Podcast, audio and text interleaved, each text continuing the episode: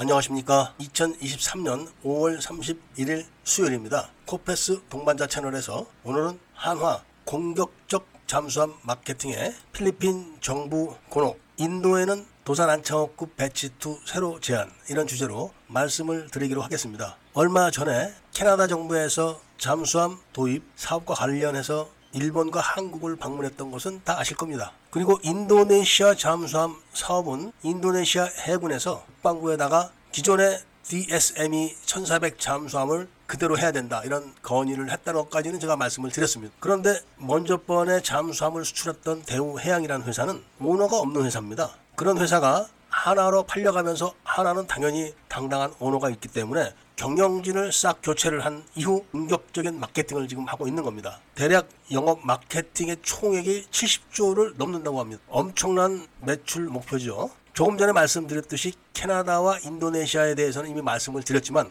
오늘은 필리핀과 인도에 대한 말씀을 좀 드리려고 합니다. 먼저 필리핀 소식은 필리핀의 밀리터리 매니아들이 필리핀이 잠수함을 보유하는 그 사업에 대해서 굉장한 관심을 갖고 있습니다. 밀리터리아 매니아들과 잠수함 도입 사업이 무슨 관계가 있느냐 이렇게 생각하실지 몰라도 필리핀은 한국과 좀 다른 면이 있습니다. 당장 필리핀 해군은 중국 해군과 대치 상태에 있습니다. 그런데 다들 아시는 것처럼 해군력에서 비교가 안 되는 겁니다. 그러니까 정신력으로 버티는 그런 군사 대치를 바로 밀리터리아 매니아들의 응원에 의해 가지고 지금 버티고 있는 겁니다. 필리핀 해군은. 본 채널에서도 자세하게 방송을 해드렸지만 몇 년 전에 필리핀 해병대가 중국과 분쟁을 겪고 있는 지역에 폐상륙함을 갖다 놓고 그 상륙하면서 먹고 자면서 필리핀의 영해를 사수한 적이 있습니다. 그러니까 폐상륙함을 산호초에 딱 걸어놓은 겁니다. 그랬더니 중국 해군이 이거를 포유를 해가지고 부식에 대한 공급을 차단해 버린 겁니다. 그러니까 굶어 죽게 생긴 겁니다. 그리고 실제로 아사 직전까지 갔었습니다. 필리핀 해병대 일개 분대가 주둔을 했는데 그런 상태로 몰리게 되자 필리핀 언론서 이거를 보도를 했고 필리핀 밀리터리아 매니아를 포함해서 많은 필리핀 국민들이 방카라는 필리핀 전통배를 타고 수백 척이 몰려가서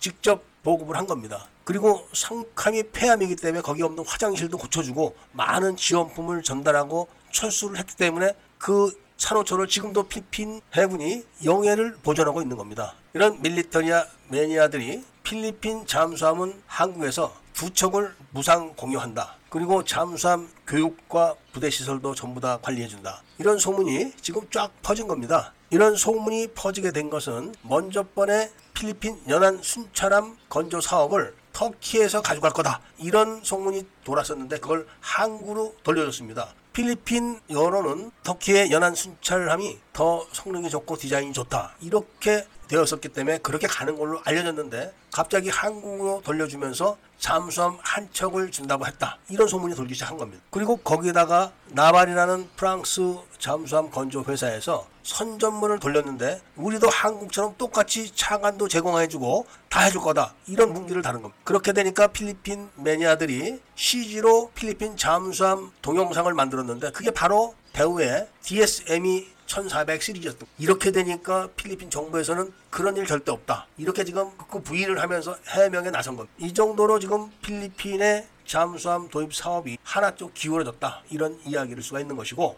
또 하나는 인도의 잠수함 도입 사업에서 과거에 대우해양이 철수하겠다 이런 이야기를 한 것까지는 다 기억하실 겁니다. 그런데 이번에 하나 오션으로 회사 이름을 바꾼 다음에 다시 도산 안창호급 batch 2를 제안을 새로 했습니다. 그러니까 인도가 잠수함 사업을 너무 빡빡하게 하다 보니까 모든 나라들이 철수를 해버리기 때문에 다시 좀 완화를 했기 때문에 이번에는 러시아도 다시 재입찰을 하고 독일과 프랑스, 스페인도 전부 재입찰을 하는 치열한 경쟁에 다시 돌입하게 된 겁니다. 물론 인도가 요구하는 잠수함에 가장 근접해 있는 잠수함은 이번에 한화 오션에서 다시 제안한 도산 안창호급 batch 2 이 잠수함이 가장 유력하다고 합니다. 왜냐하면 일단 리튬 전지로 교체를 했고 그리고 수직 발사관이 10개나 됩니다. 이것은 인도가 필수로 요구하고 있는 사안이기 때문에 그런 겁니다. 이렇게 해서 캐나다와 인도 그리고 필리핀과 인도네시아 4개국 잠수함 도입 사업에 하나오션이 지금 전력 질주를 하고 있는 겁니다. 그 매출 총액이 무려 70조나 되는데 일단 가장 유력한 후보라는 것은 틀림이 없지만 많은 분들의 말씀 받따라 계약서에 사인을 할 때까지는 결과는 알 수 없습니다. 많은